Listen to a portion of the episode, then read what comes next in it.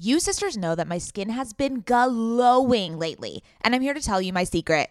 Oak Essentials. You've heard us talk about their line of luxurious products before, and we're so excited to have them as a sponsor of OK Sister Podcast because now you can join in on the glowy goodness. You know Oak Essentials is legit because it was created by none other than our favorite brand ever, Jenni Kayne.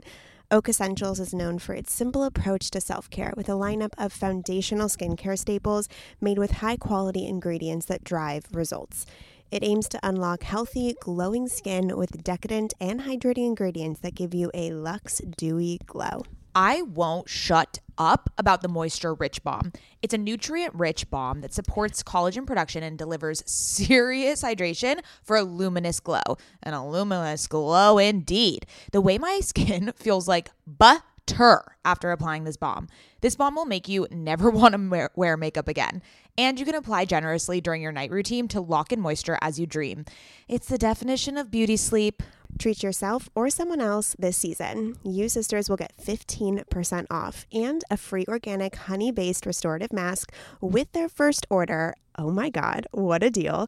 When you use code O K S I S fifteen at checkout. That's right, fifteen percent off plus a gift with your first order at O A K E S S E N T I A L S dot com. Promo code O K S I S fifteen, O K A Y S I S one five. Go ahead and treat yourself. From luxurious skincare to meaningful self-care, you deserve it.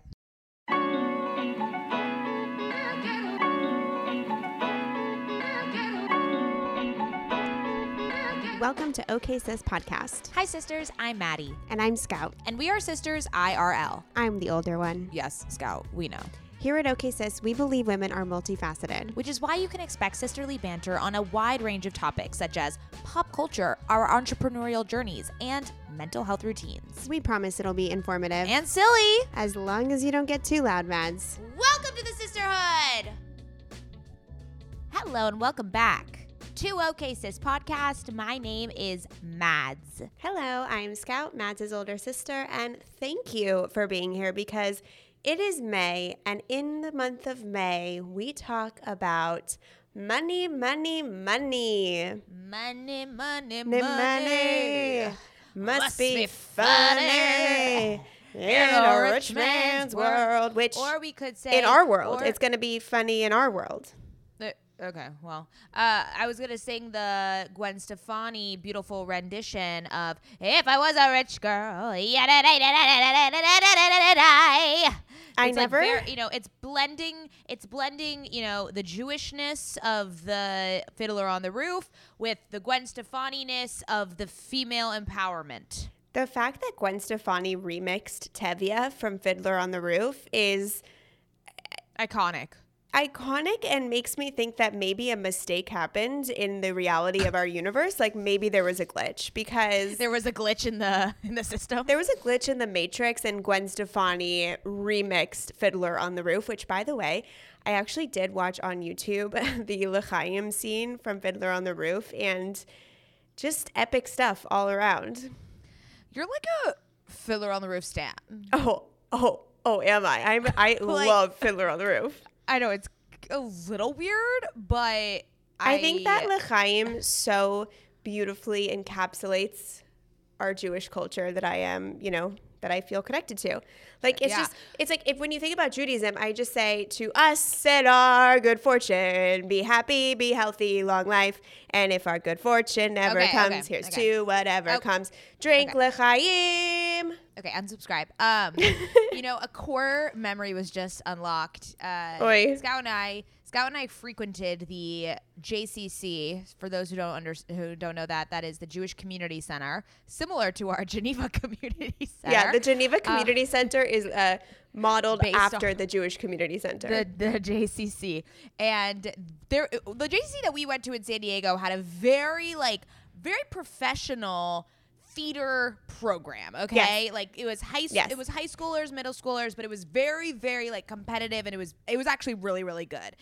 But you know, one year they did Fiddler on the Roof as, you know, as a theater company does. As a and Jewish theater you, company does. As as a Jewish theater company does.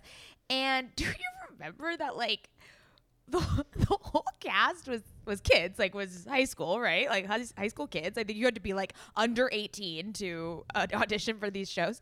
But then they would bring in like a professional actor man to play Tevye.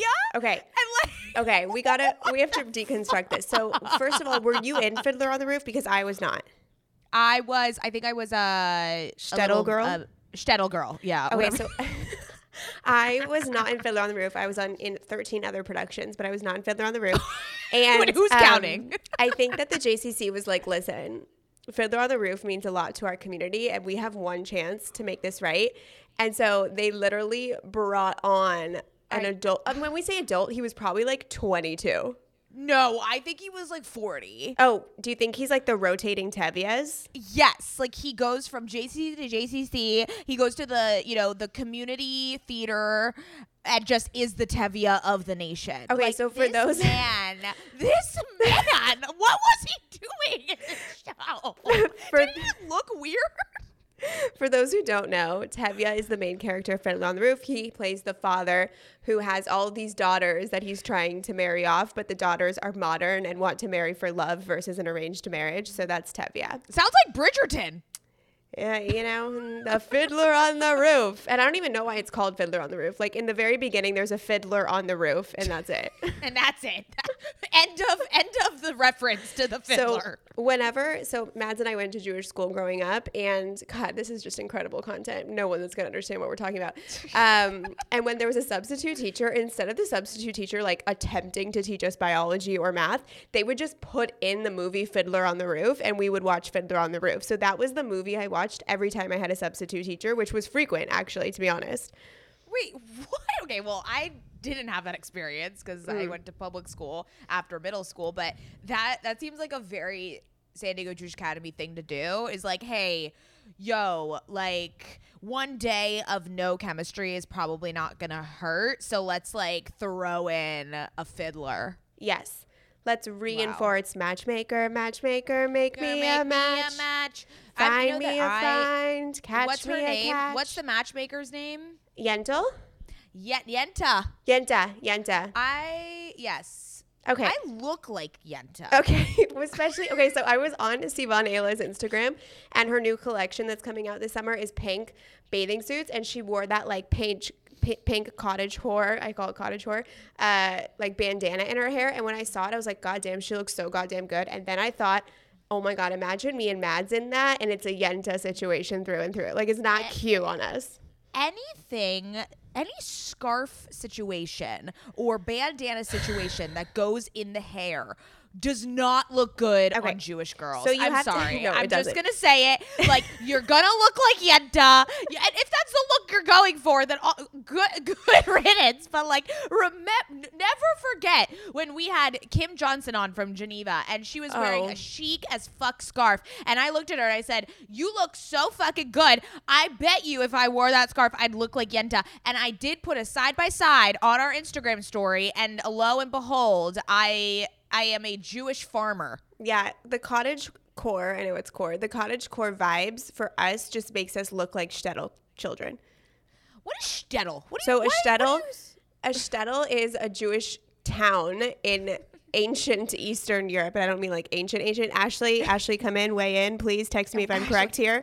Um, what about a kibbutz, a kibbutzin? A kibbutz is in Israel, and it's a communal space, so it's... Adam Neumann. It's run on more communal principles that are equivalent crashed? to like a socialist communist technically model. Did you finish We Crashed? I have one more episode and I am just so excited. I don't want to watch it because I'm so excited. Like I don't want it to end. I literally just finished it right before we started recording. It's oh. phenomenal. Him and his little uh, kibbutz upbringing, walking around New York City barefoot. I just, I, Anne Hathaway deserves so much praise for this show. She was absolutely, she is, uh, she is an underrated actress because I think people find her to just be naturally annoying, I think. Um, yeah. But she's I- incredibly talented. I am the soul of the company. Like, I can't. Yeah, she's, see, I get kind of confused. I'm really good at doing her, but then I like, I kind of weave into, into Anna, Inventing Anna, and so then it gets a little confusing for me, so I need to work on my impressions and my... No, you get she you start doing like um, Elizabeth Holmes because okay, she has right. a dark, deep that's voice right. as well. That's right. Yeah. I, I confuse Anna Holmes and and Rif- no. Rivka. Rivka. No. I mean Elizabeth. Rivka and Elizabeth Anna Holmes. Holmes. All the girls, all the gals, bring all them the in. Gals all the scammers, that, you know, all aren't scammers. Great. The lead gals aren't oh, great, God. But we got them. We got complex lead gals. You know, can't complain that they suck. Anyways, God. okay, let's get Anyways. back because we went on a goddamn tangent that went through I mean, lots of situations. But this month, yeah. our theme, last month was readings. This month, our theme, which is how we started singing the money song from Fiddler on the Roof, is money, money mindset, finances, budgeting, investing.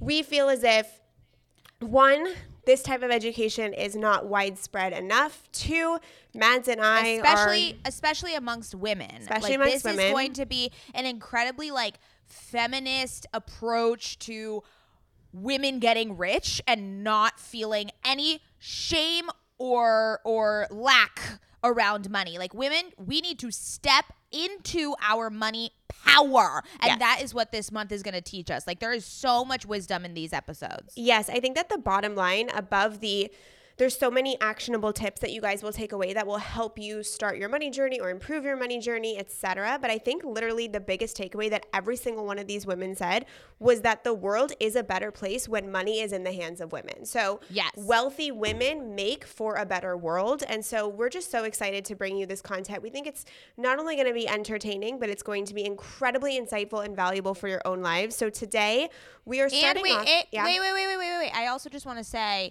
that...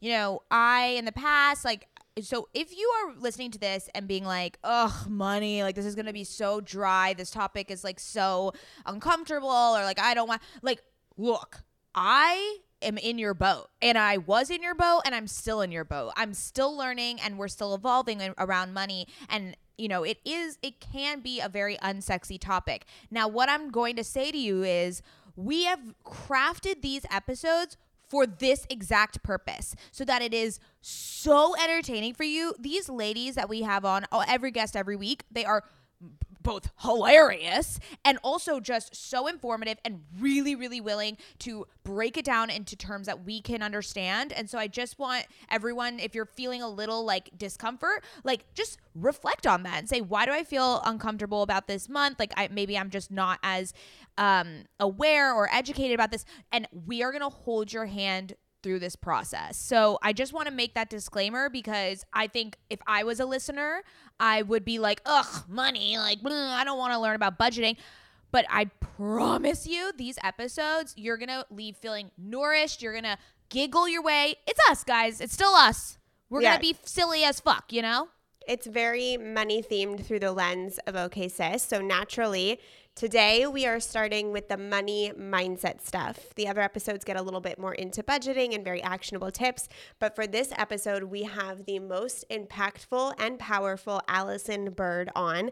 Allyson Byrd is the Profit Accelerator through the lens of three main arenas, your life provision, personal fulfillment, and professional achievement.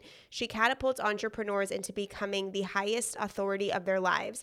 As a top female earner, highly sought after speaker and orator, and fast money-making entrepreneur, entrepreneur, her money mindset makeovers are rooted in logical and simplistic truths.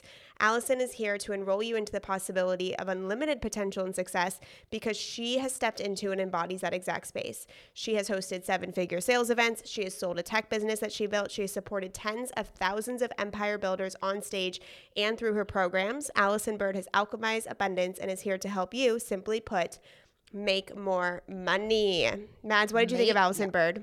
I mean, I just wish she lived in my pocket or like yes. on my shoulder so yes. that she could just like whisper sweet nothings into my ear all day and like be this motivator and my cheerleader. She is just, wow, that type of mental awareness and her temperament and her joy for life and her joy to, uh, to better herself. There is just something so infectious about her. Like that is exactly the type of um, mindset and, and life I want to be living. Like she just has this incredible ease and, um, but just, and also she's so aware of how m- not only money works with her and for her, but also how to be in relationships, how to be with, with amongst exchanges. Mm-hmm. Uh, I was just so inspired by her. Yeah, Allyson Byrd is the definition of an empowered woman. And sister, she is here to help us all reframe our money mindset,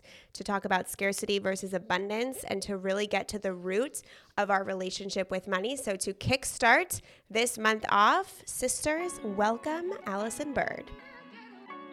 Sisters, my goal these days is to always look put together when I leave the house. Nothing over the top or super dressed up or anything like that. I just want to look put together and feel good about what I'm wearing in an effortless yet refined way. When I look at my closet every single morning and think about what I can wear that is chic and intentional, I usually end up grabbing one of my Jenni Kayne sweaters, and I always end up loving the way I look and the way I feel in them. You all know, sisters, that when I envision my highest self, I am wearing Jenni Kayne. Their sweaters are the quintessential must-have item. I cannot stop wearing my Marina set. I throw it on and immediately feel like I'm in a Nancy Meyers movie, like I could just walk on the beach in Santa Barbara. It is the coastal grandma aesthetic. My favorite Jenni Kayne sweater right now is their everyday sweater in taupe. This is the definition of a staple that every woman must have in their wardrobe. Sisters, trust me on this one. I wear it with leggings, oversized jeans, and a little kitten heel or a silk maxi skirt. Legit, Mads and I are so obsessed with wearing our Jenni Kayne sweaters that we've literally shown up both wearing the same sweater once, the white alpaca cocoon crew neck, which is this deliciously oversized sweater. Yeah, that moment takes the cake. Both of us walking in with our matching Jenni Kayne sweaters. We're obsessed. Can't take them off. Wearing them every day. The type of staples that save your outfit. That is what I love about their entire collection. It is truly the art of simplicity. They focus on comfort, quality, and timeless designs. You can curate a wardrobe that never goes out of style. Find your new uniform at jenni kayne dot com. Our listeners get fifteen percent off your first order when you use code O K S I S at checkout. That's fifteen percent off your first order, J E N N I K A Y N E dot com, promo code O K S I S. O K A Y S I S. Let getting dressed be one less thing to worry about. Ever since having a baby, I've been extremely conscious about what I spend my money on and which products I use. And clothing is no different. I want my wardrobe to be sustainable, good quality, and timeless. You have to be talking about Whimsy and Row, right? Whimsy and Row is an L A-grown, eco-conscious brand born out of the love for cute, comfy, and classic styles. Every piece is made by women for women. Quality goods, local production, natural and organic fabrics. Yes, please give me all the linens. Just like OK Sister, Whimsy and Row is based on the idea that women are multidimensional. There's a balance of flirty feminine and minimal masculine in all of our wardrobes, and Whimsy and Row means exactly that. From special occasions to everyday effortless styles, their clothing is meant to mix and match and wear on repeat. I have been wearing their Kira pant in black linen probably three times a week. Sisters, if you've been listening to this podcast or following me on Instagram, you know that Whimsy and Row's Kira pant in black linen is a sisterhood staple at this point. Founder Rachel Temko created the brand back in twenty fourteen because she wanted to create an approachable and inclusive brand that cared for the people and the planet first.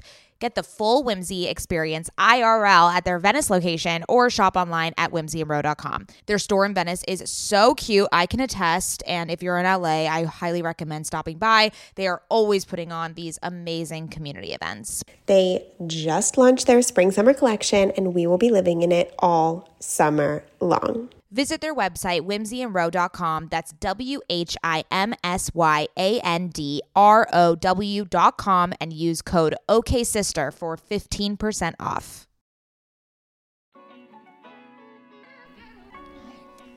Welcome, Miss Allyson Byrd. We are so excited oh to have God, we're you. So excited. You came in with your hot pink bell bottoms. I know. I know. It's a moment. I've actually been thinking about wearing pink. I don't wear color, but I'm kind of, I want to wear pink.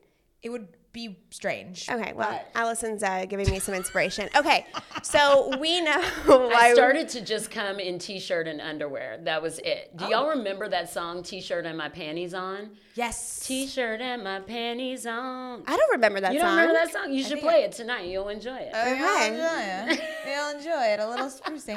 Uh, well, you could have come here like that. We would have been, been fine. It would have been fine. Anything goes over here. Anything goes at this podcast. That's what Grace says.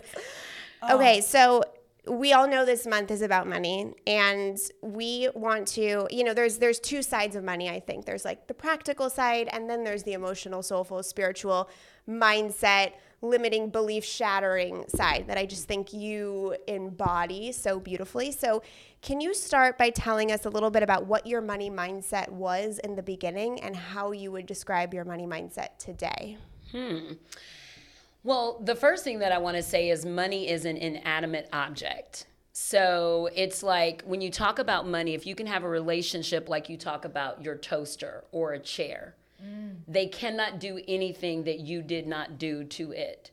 You know, mm. the chair is not going to move itself. The toaster is not going to toast bread itself. It's inanimate. So you have to be operating with it, and that's how money is. A lot of times people will be like, my money is bad, or why are you giving money human characteristics when that is not the case?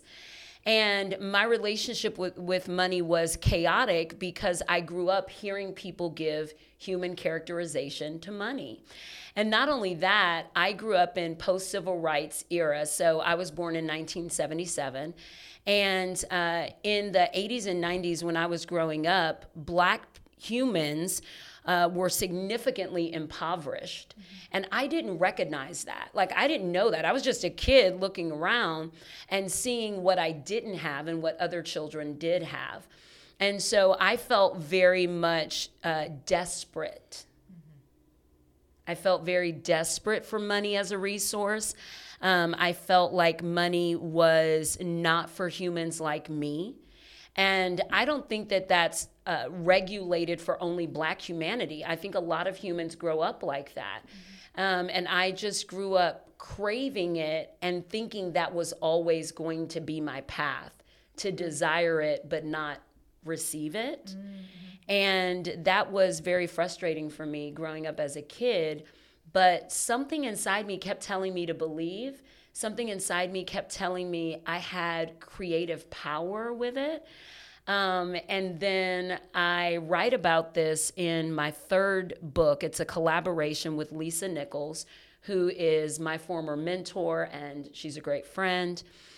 And in the book, I write about that I thought my pathway to money was being a pimp. And starting a meth clinic, like a meth cookhouse, not a clinic, but like a like a clinic. There's clinics for that? Yeah, like a, like a meth cookhouse. I thought that was my path because I was surrounded by criminalization, mm-hmm. and I felt like uh, I was stuck there. Mm-hmm. And so I had the same smarts that I have today, the same ingenuity, the same intelligence, the same boldness, tenacity, brilliance.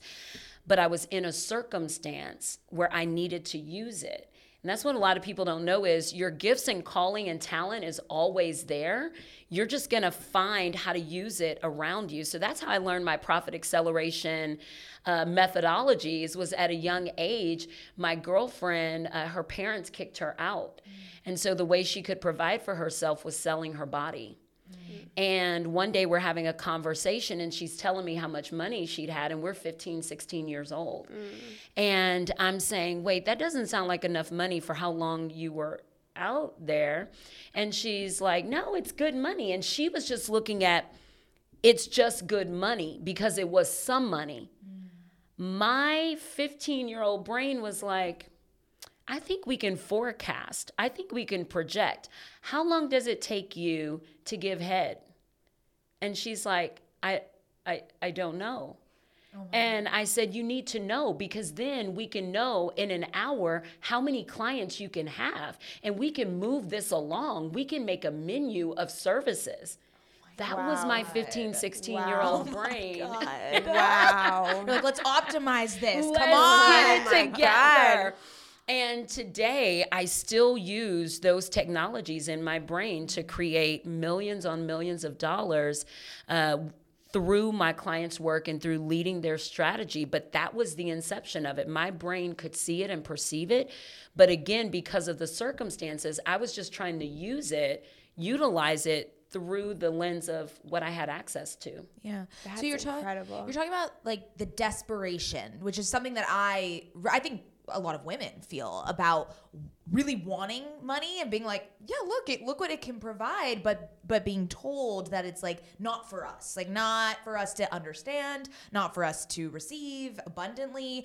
So or to I, unapologetically go after. Exactly. And like that is seen as like greedy or what have you. But something that I've, I think, been been struggling with and, and com- now coming to terms with is how do I shift from this like desperation of like, oh my God, it, like I need it, I need it, I need it.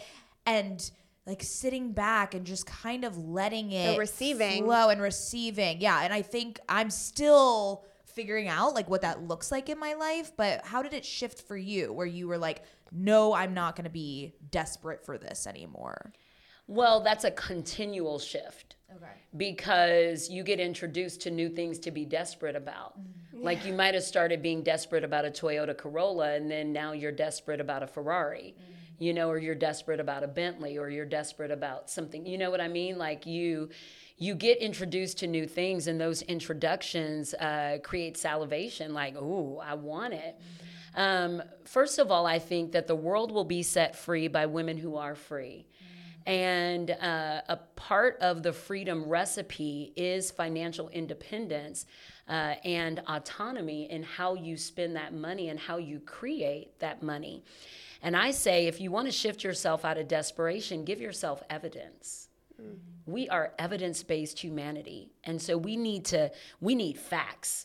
We don't need sit, meditate, hold your fingers together, you know, uh, you know, while that calms our nervous system and definitely supports and is necessary, we don't want to hear that as the first tip. We're like, ah, that doesn't feel good as tip one. Right. So the first tip that I like to say is give yourself evidence. Give yourself evidence that you can do something you've never done before, but bring it closer to you. So I used to ride the bus when I was growing up. And I used to always say, oh God, if you bless me with a car, I will buy humans cars one day. I promise you I will. And one day, I think it was after I'd made our first million, I was trying to think of something kind to do. And um, my stepfather called me and said he was late on his car payment. And I found myself agitated. Like, I don't want to be responsible for your late car payment. Mm-hmm. And then I thought, wait a minute, is this a manifestation? Mm-hmm. And am I operating in the programming to be inconvenienced by someone in need? Mm. And especially someone close to me. Mm-hmm. And I realized I was in programming and judgment.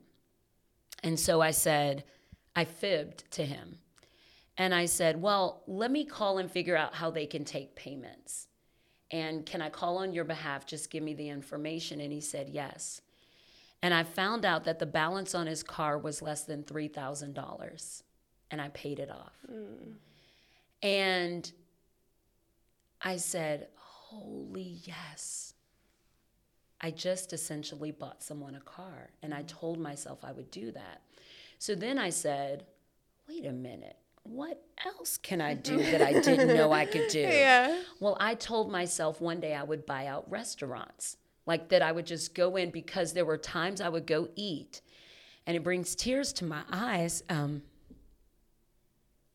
because sometimes I would go to a restaurant and it was the last that I had, you know? And I would just wish someone would walk in and just say, food for all, you know, mm. like you see on T V. And I thought, I don't know who else in this restaurant feels how I feel. And we're all looking like we got it together. Mm. But this twenty dollars I'm going to put down. And I always made sure I had enough for at least five dollars gratuity. And if you go to Chili's, you can do that, you know, you, or you used to be able to. And so I thought, what else can I do? And I was in New York City on my way to see The Color Purple. Mm. And this thought was ruminating in my head randomly, and I see a Chipotle, and I ask the driver, can you pull over? And my girlfriend says, what are you doing? We've got to, we were in uh, Brooklyn and we had to get across the Brooklyn yeah. Bridge. She's like, we got to get across the Brooklyn Bridge before. I said, no, I got to go in this Chipotle now. She's like, what? And I saw the line coming out the door. I'm like, I'm going to buy out this Chipotle. Oh my God. So I go up and I buy out the Chipotle. Oh my God. And the funny thing was, I don't know what those people were ordering. It wasn't that much money because I thought. You're like, I was expecting thousands. I was, I was. But a young guy and a young girl came up to me and he said to me, thank you. Mm-hmm. He said, my girlfriend got the worst news that one of her girlfriends betrayed her earlier today. And I told her, let's just go have lunch and just take a break. Mm. And she literally said, while we were standing in line, I just can't trust anybody anymore. Mm. And then you did this. And I said, see, there are still good people in the world. Oh so if you give yourself evidence that you are in full control of your money, that you are not waiting for one thing, that anything you desire to do, there's a way for you to do it some kind of way. I always thought it was buying someone a twenty thousand dollars car, but it wasn't. It was paying off my stepfather's three thousand dollars balance that mm-hmm. he couldn't afford and that was burdening his heart, you know, and it wasn't going to Ritz-Carlton and buying out that restaurant or Four Seasons restaurant. It wasn't. It was Chipotle. There's so much here, and I love that you said you gave yourself evidence, because I think we wait for evidence yes. and we don't give ourselves evidence. And then I love that you said it wasn't the Ritz-Carlton, it was Chipotle, because I I don't say this publicly, but I I I You're watched, about to now. Yeah, now yeah. We're I on watched, a podcast. I watched a movie and I was with you and Mom and I said, you know what? I want to give back and, and all this stuff, and one day I'm going to da da da da da da da. And I'm looking around and I'm like, there's not one day I can give back now. And so I just made a pledge right then and there, because I didn't want to intellectualize it or like find the right this or find the right that, that whenever someone posts on Instagram, can you please donate to this uh, little girl's funeral? Can you please donate to this cat? Can you please mm-hmm. donate to Ukraine? It doesn't matter what it is. I open it up, unless it's a terrible cause. I open it up and I donate. And I was like, this is just, I can do this now. And we think that we can't, and we can.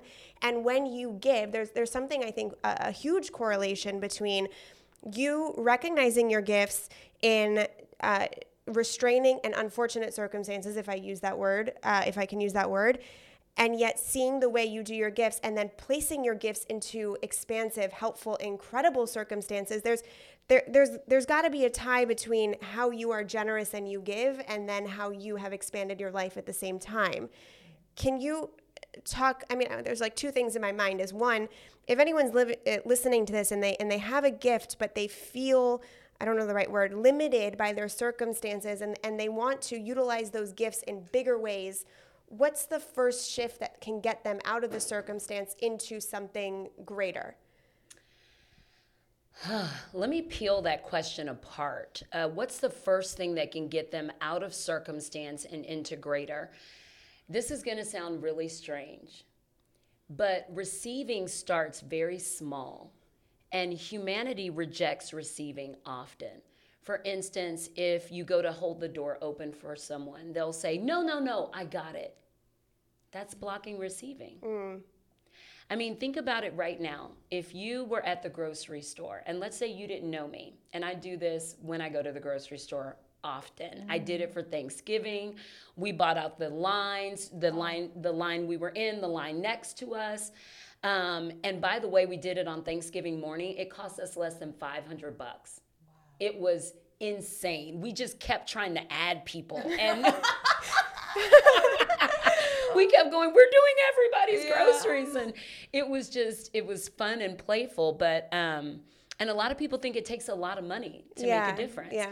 But as, but let's think about this, Scout. If we were in the grocery store and you didn't know me, and I turned and said, I'm doing a random act of kindness and I'm buying groceries for the humans in this line, would you receive that, or would you push it away and say, oh, do that for someone in need? And that, yeah, yeah. Would I you would, receive it? No. Oh, yeah. I would receive it. Yeah, she would. She receives all day long, Allyson.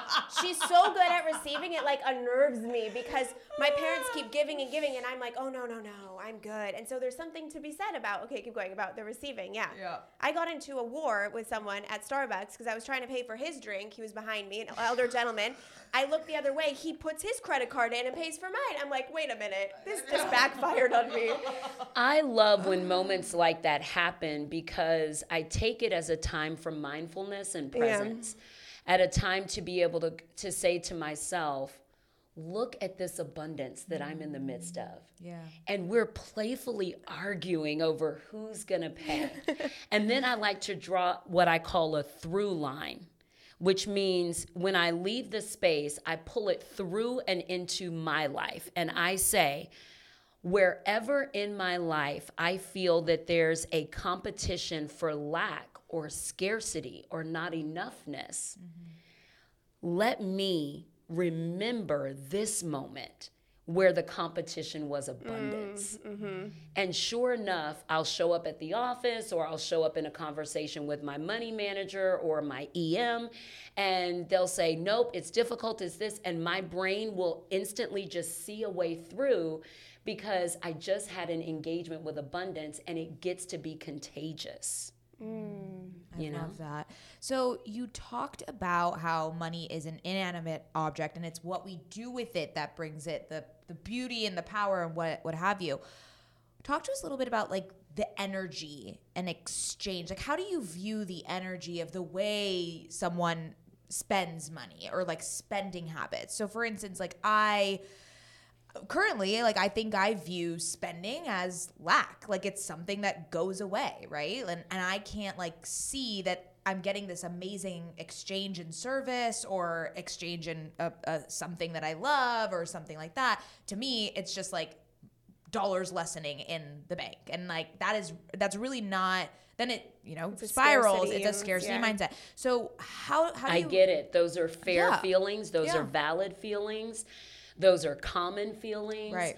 Um, and uh, I think they're necessary feelings because mm-hmm. they give us, you know, when you go bowling, what is it called when you have the, the bumper bumpers, bowling? Yeah, yeah the bumper. Yeah. yeah. What a lot of us don't know is that those feelings that we have are designed to give us bumpers. Yeah. They are not designed to be our, our entirety of understanding around it. Mm. See, so it's those feelings are guides. Their awareness, you you know, you want to be conscious. So what I like to do is just write money values. Like if you look at your feelings, let's look at what you would call uh, two negative emotions you have around money, and let's flip it. Okay, so I feel I feel like I'm not gonna have enough. Okay, um, and then I also like I mean sometimes I don't feel worthy of it because I feel like sometimes I'm bad at money, so therefore I don't think I'm deserving of receiving it. Okay.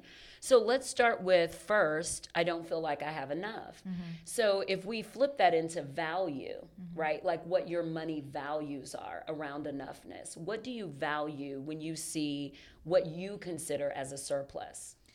I think I want freedom. Mm-hmm. I don't want to have to think about it or even budget. Like I think I don't, I just don't want to, it, there to be any limitations. Mm-hmm. And it's, I, you know, I feel a little greedy saying that. Like I, I do. And so then I think I block myself because I'm like, wait, wait, wait, like if I had limitless money, like, I, you know, I, I should be giving to others or, or whatever. Like I don't deserve that. Mm. So, but that, so I, I would, I would play with you on greed. Yeah. Because I think you are greedy. And the reason that I think you're greedy is because I'm greedy. And the reason that I think I'm greedy is because Scout's greedy. We're all greedy. Mm. And you know why we're all greedy? Because greed helps us get from where we've been to where we desire to be. Mm. Greed is necessary. Mm. It's necessary. It's like motivation. Yes. It's, yeah. it's necessary. But greed is like Cheez-Its. You eat too much and you can't poop. You Maddie know? every day. Maddie every day. Literally me every day. We get a constipation update on this podcast every day. So anything overdone yeah. is just not meaningful, but useful. We think a lot of our emotions and thoughts aren't useful. Use them. So for instance, if you say, I feel like I, I, I don't have enough, then what? Flip it to what's important. What's important to me is certainty. Mm-hmm. What's important to me is stability. What's important to me. So then when you want to splurge, look at, does it impact my certainty? That's how I know if that splurge is good for me in my slice of now. Mm. Okay. Yeah. You see that breath that it just kind of gives? Yeah. Uh, you know, I, re- I remember doing a big sale and I I just couldn't wait to text my shopper at Gucci. Like I just couldn't wait. And then a tax bill. And I'm like, but I want what I want and I deserve it and I should have it. And I was able to flip it by asking myself, what feels like integrity to you in this moment? Mm. Because now integrity is a higher value than deserving. Mm. Do you see? I like, see, yeah. and there's, it, a, it can, there's a bigger priority, which there's is. There's a greater yeah. priority, but that is counseling yourself. And I feel like a lot of humans uh, choose not to counsel themselves. They choose to bully themselves. Mm. And that's very different. So if you can become your greater counselor yeah. and have a voice of kindness and compassion within, that will change energetics around not just money, but just abundance of self overall. Yeah. So I was with a group of, so I, I don't know where this comes from. Truly, I don't. But I have been obsessed with money ever since I was fourteen. I wanted My to, girl. Yes. I wanted to get a job. You know, we, we were fortunate enough to grow up with a family. Our father immigrated here from Egypt when he was young. He did the three job to put himself through college. He went bankrupt. He went to rehab. He reinvented himself, built this incredible business, and really prioritized supporting me and my sister through a beautiful, supportive life. And when I was fourteen, I said, I want control of this ship and I want to make my own money. And they wouldn't let me work because then they would have to drive me to the job. And they didn't want to drive me to the job because they were already driving me to school. So I had to wait. But there's something in me that has always been very comfortable around saying, I love money. I mean, I'll have a glass of wine and say it a little too loud at a restaurant and my husband gets a little uncomfortable. But there's something. Hey, husband. I know. And I was with a group of women who I love dearly, and they were calling, you know, they were labeling people with money fancy or this or that. And um, in my opinion, more of a negative judgment around those who have more than maybe they do. And I said, you know, I think the judgment that people who have money are greedy or fancy or out of touch or whatever it is actually limits all of us from rising and from expanding into greater opportunity. What do we do with this narrative that yeah. if you have money, you're a bad person, or that you're greedy, or that you're evil? This this idea that having money brings out the worst in people or whatever it is, because I've always felt as if, especially as a woman, the more money I have, the more opportunity I can provide for the people around me, the more I can give back, the more freedom I have, the more economic power I have that I can exercise towards good. So how do we dispel this? Or the more money you have, you can just feel better in yeah, your life. Yeah, from like a selfish standpoint. Before even giving yeah. it away, yeah. you can just feel better as yourself. Mm-hmm. And I think that nothing bad happens when women have more money. Yes. I mean, that's just real, yes. right? Yeah. Nothing bad happens. And I don't know that I want to do anything with anyone else's narrative around mm. money. Mm. I yeah. I think I just want to know what my narrative is mm. and embody that. Because if I, I take the oh, narrative. I just got permission because yeah, I was going to say.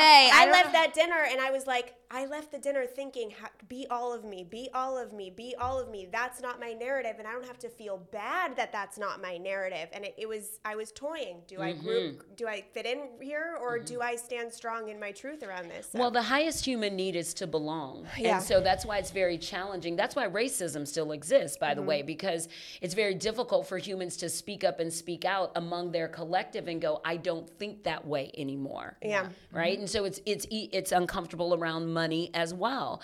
And um, I personally feel like who's to say what a lot of money is? I think I have money for myself, but standing next to Mark Cuban, I, I don't have mm-hmm. anything. Mm-hmm. I, I, like I, I'm I'm a pauper next to yeah. next to Mark. So that the disease or the dis-ease of comparison will always rob us of our highest joy. And what is our highest joy? To be the highest authority for our own existence. Oh my gosh.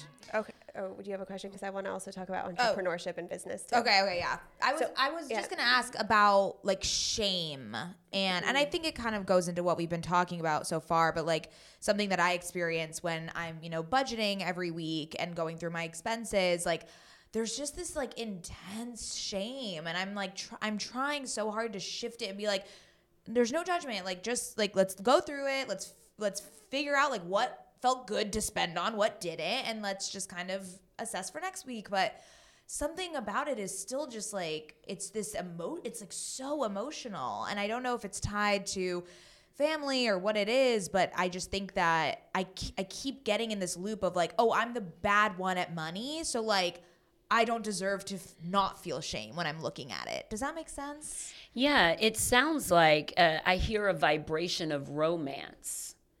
So it sounds like you have, uh, this is a story I make up, but it sounds like there's a romantic or a romanticized notion around money that is not coming into fruition for you. And so if if if we keep dreaming for something that hasn't actualized, then when we're in the actuality, we are continually disappointed. And um, and so I would say to anyone, it is very common, myself included, I will romanticize money quickly. And I'll be like, we can do this and do this. And my honey will be like, baby, like, let's just have a thought about the next logical step. Yeah. And that helps ground me, because I am in human design a manifesting generator. We can not only manifest for ourselves, we can manifest for others. So I'm like, if you ain't on this manifestation train, I got you, boo. Like, I'm doing this. And before I know it, you know, I'm shaking and trembling, and I'm out of alignment, and I'm frustrated, and I'm overwhelmed. So here's what I would say to anyone that's listening that says, wait, what did she say? A romanticized notion around money. Whenever we begin to dream about money, like by the time we're three, our money story is pretty solid. By the time we're seven, it's anchored. Wow. Yeah. That makes sense. It's anchored. Yeah. So I would say that your inner child is still feeling unheard around some things, and your adult self is trying to bring in logic, but your inner child is like, no, there's a little bit of an agitation and war there. And not that that's anything big. I think that we do not study often that we all have sub-personalities. Any age you existed is a sub-personality within yourself. So somewhere, probably before nine, something disappointed you deeply around money, and that wound, this is a story I make up, but that wound is probably still active and navigating you in some way. And so a sense of peace would um, be just to ask, what part of me is disappointed every time I sit with money? Yeah, mm. yeah. Uh, and I, I can think of, I can, I know exactly the... It's so crazy that we obviously moment. grew up in the same house, and we have wildly different money stories. We have wildly different emotional landscapes. We have, it's just, it's, yeah. it's just proof that like everyone sees the world so differently and interprets different circumstances differently. You know, I'm going back to the fact that Mad's got the pink Juicy Couture sweatsuit. I literally was thinking that. That I never I was like, got. I, I was like, my mom wouldn't buy it for me, and I'm older than her. I'm older than her, and all I my friends were wearing them, and then all of a sudden, Maddie strolls into the house with the sweatsuit I wanted for three years. All, all over, over her booty. All, all over. over. All over. And yeah. that's when the resentment started that Mads gets everything and I don't get anything. yeah. Okay, okay, so you are obviously an incredibly successful businesswoman, entrepreneur. You know, I'm an entrepreneur. Mads is an entrepreneur. She has her own uh, app. It's a tech app that does travel recommendations. It's amazing. And I found that entrepreneurship was the vehicle for me to really, really work on my money mindset, really understand manifestation, really understand us uh, having faith and trust and not going into fear so much, and really understanding all of that. And after three years in business, I feel like I have a pretty good understanding of how it works for me and how I can be in relationship with it.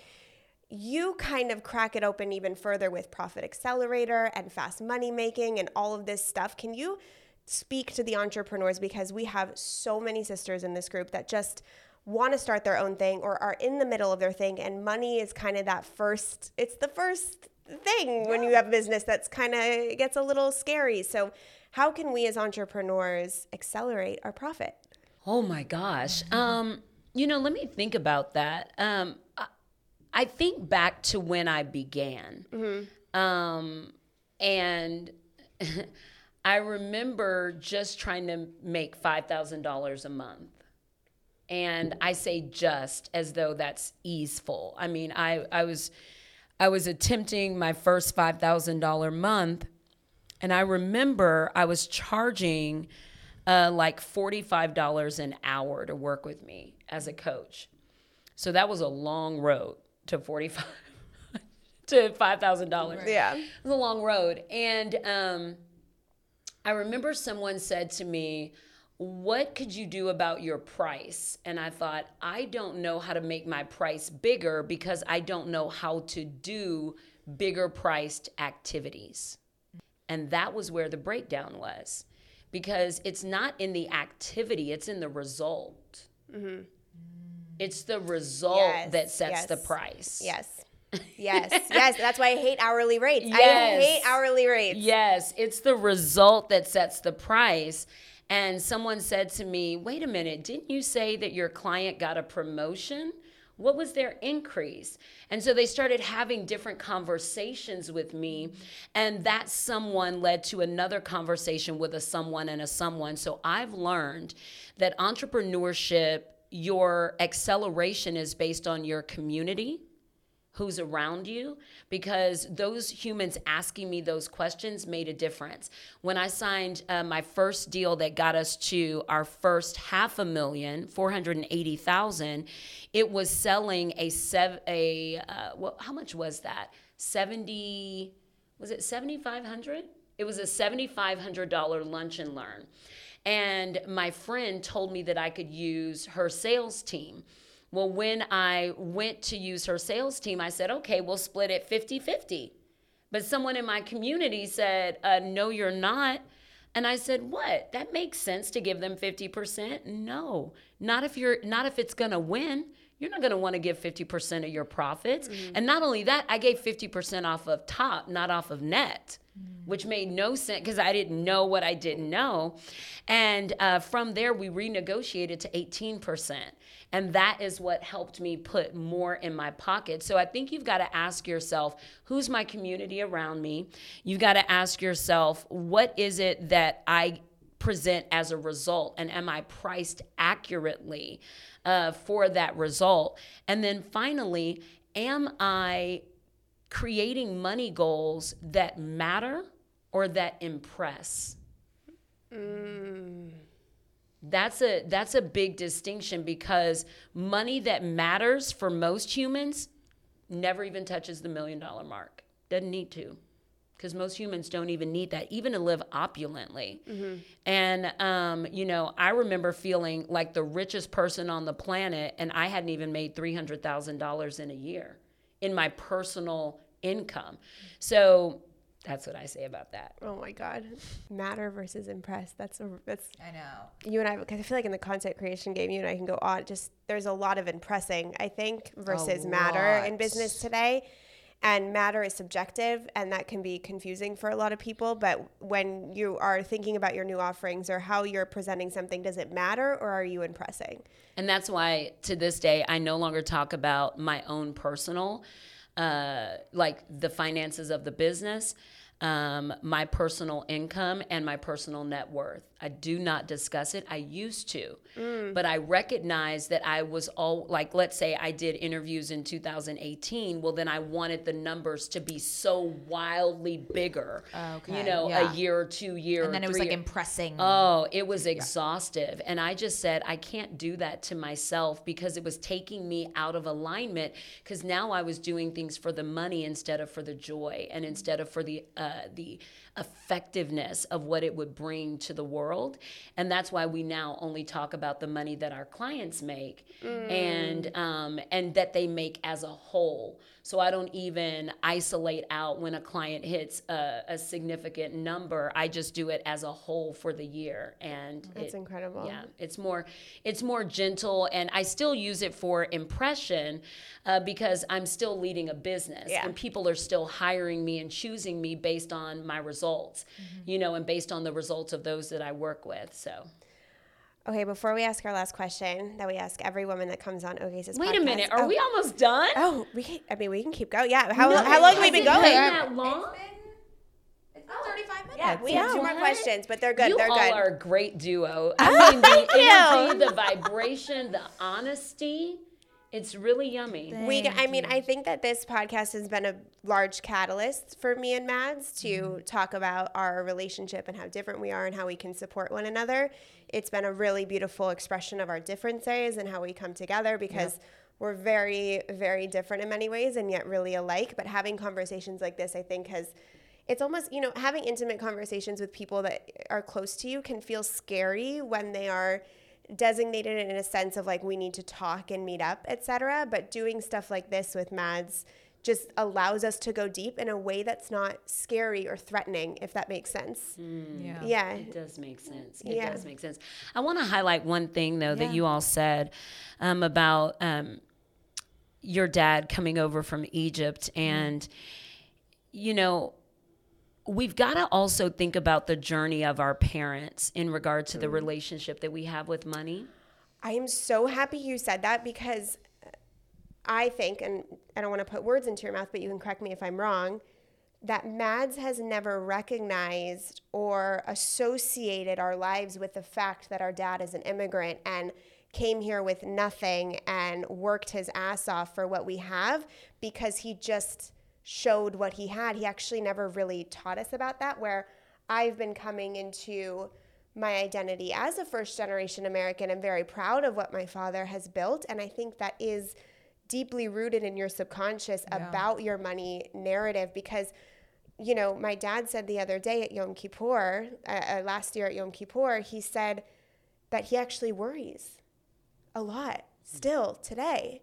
And I never knew that about him, that he worried because he's someone who has done well for himself and he is someone who lives his life. Like he's got a boat, he's buying uh, sashimi for all, he's inviting everybody. Nice tequila, I mean, nice we got tequila. Don he Julio. Likes, he likes the finer things and he's shown us what he's built. He's not doing like me, like the first time I bought a Wagyu steak and Uh, they brought the bill and I didn't realize that they charged the amount that I saw on the menu by the ounce. Oh, God. Oh. oh, God. No, he'd probably have a freak out at that too if he saw something different. But yeah. it's like, I, talk about that with your parents because I yep. do think it really affects everyone and maybe we're sub- we have it buried in our subconscious about it. Well, I think that the biggest thing is that they took themselves from non- nothing to something, mm-hmm. and they did it seemingly on their own. And so then when we're the generation behind them, we think we have to do it on our own. Mm. And so we don't even realize that we have an aversion to help. This is so crazy because all everything you're saying about my money stuff is showing up in my relationship. Like I'm just mastering my ability to receive money and but in my personal life, I'm not there yet. It's hard for me to receive. I was just crying to Maddie about this this morning. Yeah. It's hard for me to receive, and I have to feel like I have to do it all. And it's very, like, the stories and the healing that comes from our money mindset are the things that we're struggling with in our personal life, yeah. too. It's, it's, it's, yeah, why would it be different the way we look at money than we do relationships or, like, other yeah. other exchanges in our life? So it, it makes sense that it would come up in other places. Yeah, it's just wild to kind of yeah. see the parallels. That's why those of us that teach money, we say money is energy. And yeah. humans don't get it until they have a moment like this where they go, oh, that's what that means. Yeah. And um, if we have an aversion to help, or even it could not even be in the parental lane, it could be in the lane of school. Like, let's mm-hmm. say in school we didn't fit in, and in school uh, we got shamed for asking questions, for being the one that raised our hand, that sought clarity.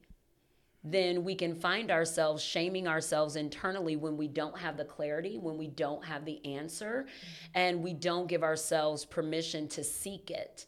Uh, because we're shutting ourselves down, going, don't be that kid that raises, listen, ain't no recess if you do that. Mm-hmm. And so then we're chasing, a, you know, we're chasing nothingness at that time because we don't have the answers. We won't raise our hands to get it. We're shaming ourselves for not having the result for the answer we never got. Mm-hmm. And that sticks with us forever. Yeah.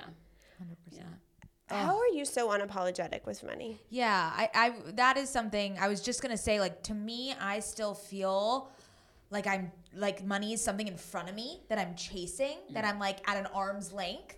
And I know I was just talking. I'm at a point you. where I'm like, I'm proud. I'm good. I'm stoked. Yeah. I'm happy with what I have. I'm happy, I was, but, but, we it, were, but I remember being there two years ago, you know? But I, we were even talking about this yesterday. I was like, I just, and I've never like said this out loud. I was like, I just know in my soul, like I had to take a very large like pay cut because I'm starting my own business, and like, but I was like, I just know in my soul, like one day I'm just going to have as much money as I in my mind is am thinking of. Like, I just, I know it. Like, it's this weird thing.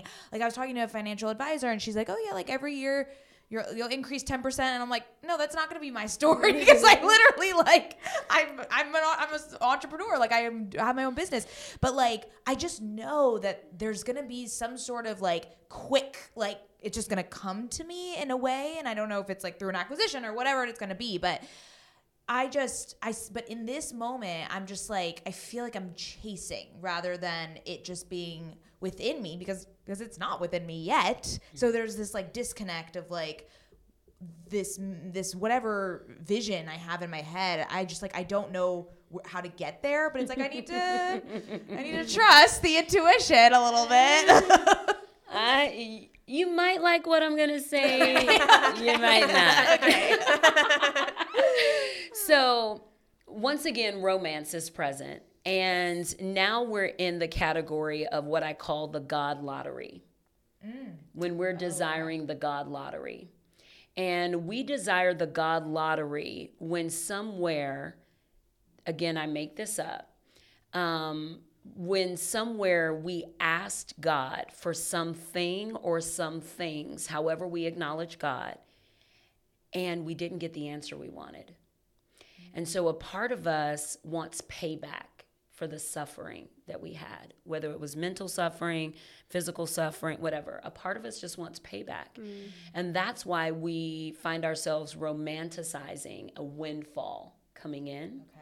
versus being present in the now. So some self-soothing uh, that I would encourage you to do is to ask yourself, um, first of all, if you could do anything that you wanted to do today, mm-hmm. just today, anything that you wanted to do today, and money were no object to do what you wanted to do just one day, mm-hmm. what would it be? And if you ask yourself that and play with that vision, you're going to find you're probably not going to want to do a private jet to Paris. Yeah, yeah no. You know, you, you'll find that your desires really are simple, mm-hmm. and you may be judging how simple they are because they're, again, not impressive when they're not simple. Mm-hmm. And we've got to play with that because um, the... the world of keeping up with the Joneses is really real. It's really seriously real. I was just buying an evening bag for an awards dinner next week. And I was ready to go to like Y S L and get just like a nice champagne bag that I thought would look really great. And then I thought, hmm, why am I going to do that? When Amazon has this twenty-nine dollars bag for this champagne. I'm going to go one time and use this bag one time, and it's going to match these one-time shoes and this one-time dress.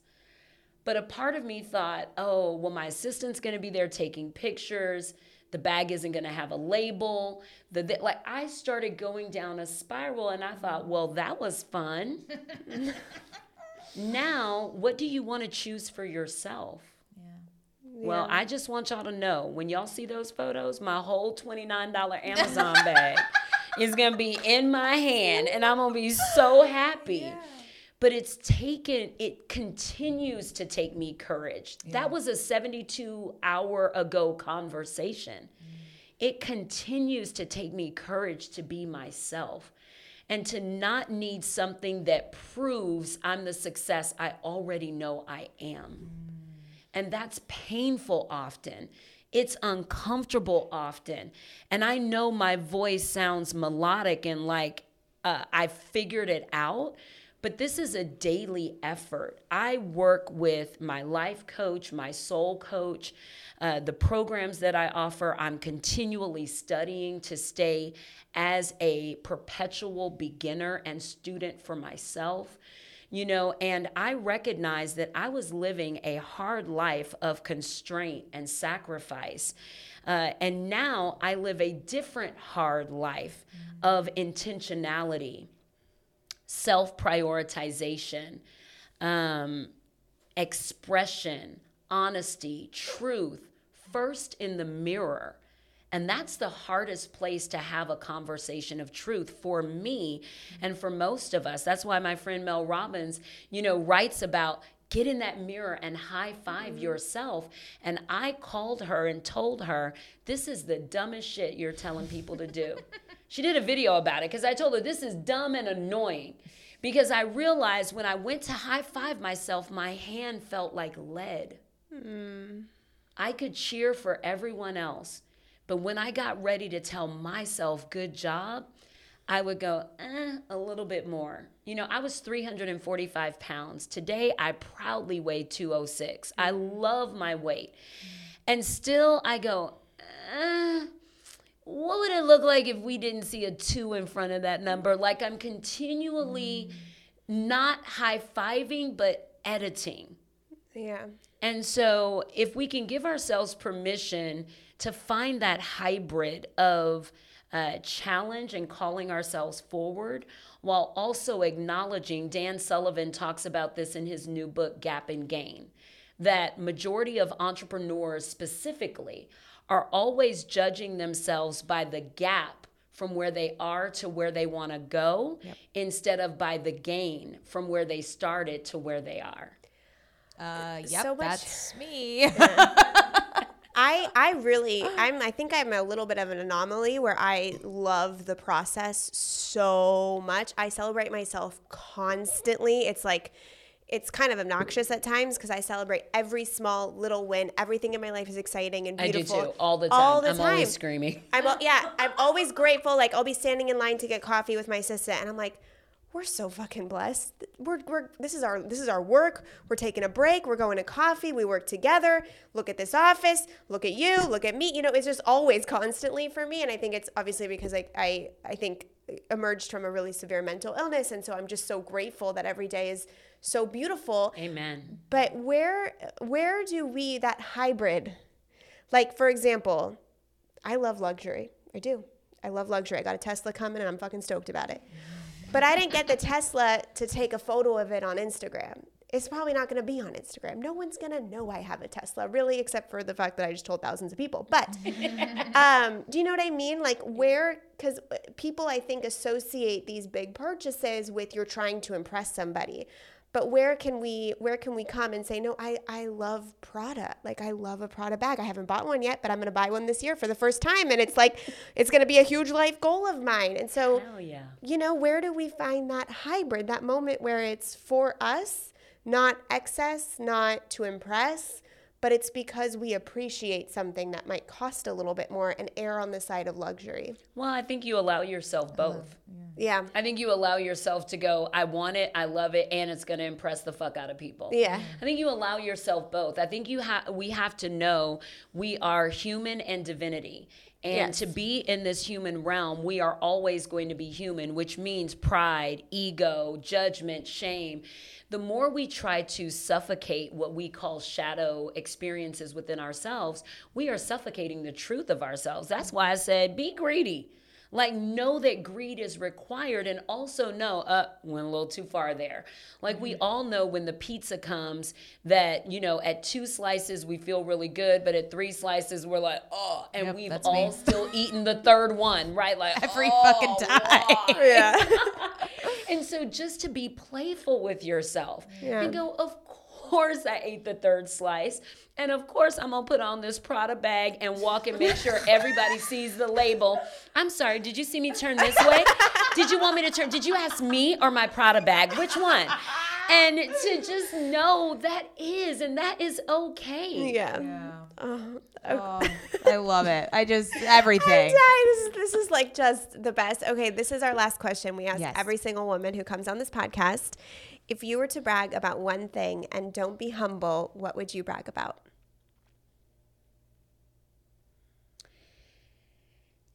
I would brag. Um, mm, I can't believe my heart went here. Holy smokes. I met the love of my life a year ago. Mm-hmm. And I manifested this man, and he manifested me.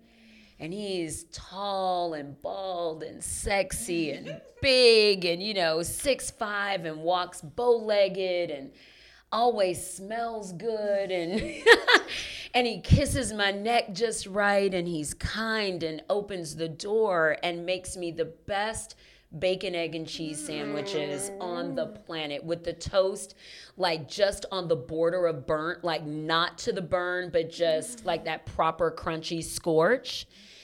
And in January, his mother ascended. We say ascended in my family instead of died.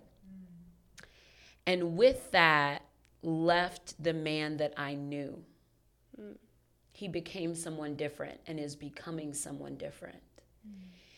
And it has not been easeful to fall in love with a new human who's new all the time through the lens of grief every day, mm-hmm. every day, every day.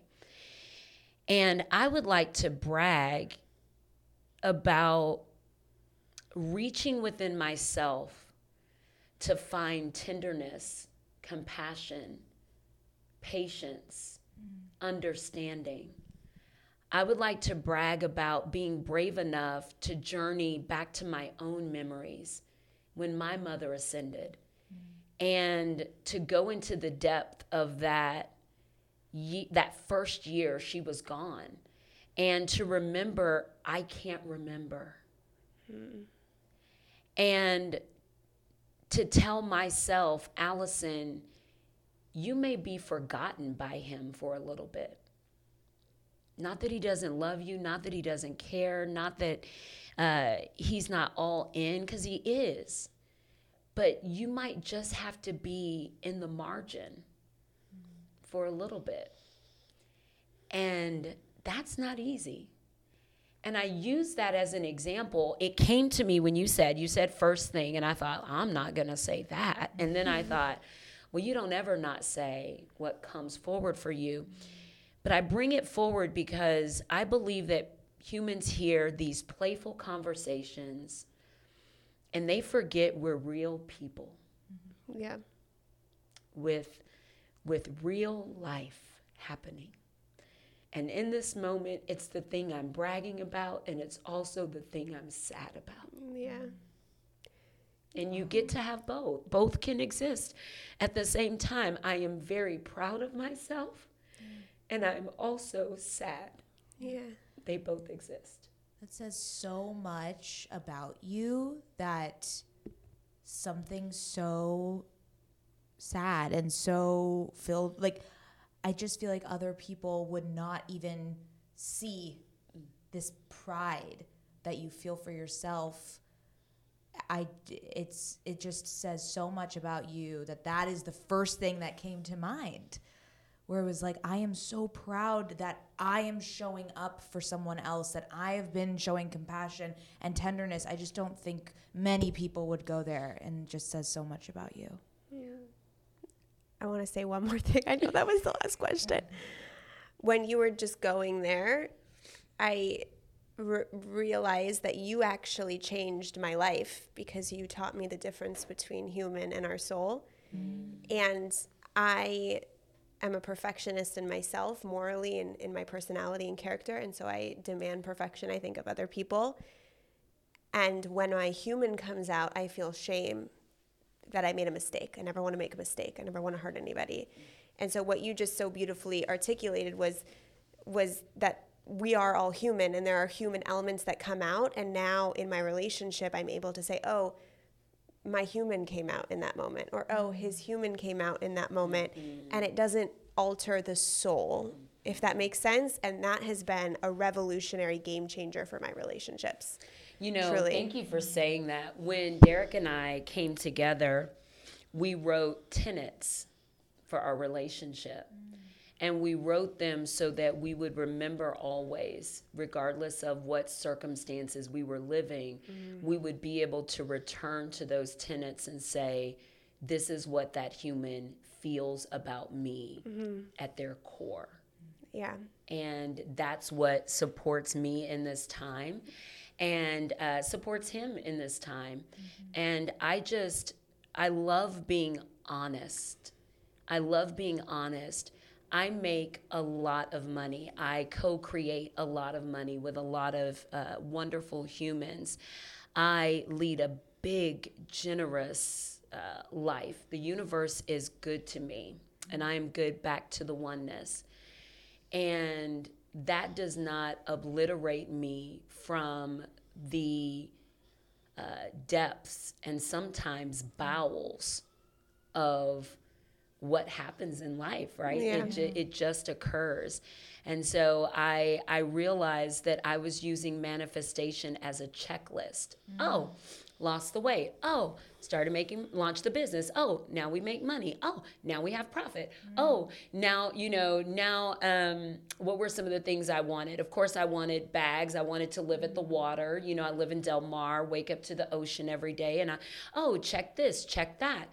And I just recognized that I no longer wanted to live as a checklist. Mm. I want to really live. Mm-hmm. Yeah. And that's a very tender, sweet existence for me that I'm still learning, because I still find myself in that checklist. Um, and I continue to rewire my relationship with myself and my relationship with my achievement, my fulfillment, and my overall provision. It's oh. a journey. Oh, you are, you're like a, an angel, like just oh my God, my heart is just so full can, listening to you. I know this is a weird transition, but um where can everybody find you? Why don't you plug yourself? plug yourself, plug you, plug it all, oh, impress. I love it. I love it. Um You know, I'm always on the gram. I love the gram. But Instagram is so funky now, but I'm always on the gram. So you just have to know how to spell my name, A L L Y S O N. Mm-hmm. So I'm always on the gram. And then we update everything that we're doing at guided by allison dot com. Amazing. Beautiful. And we'll put that in the show notes. Yeah. Thank you yeah. so much. Thank you so thank much. You. And everyone, you can find us at OK Sis Podcast on Instagram. We love, love you. Sisters.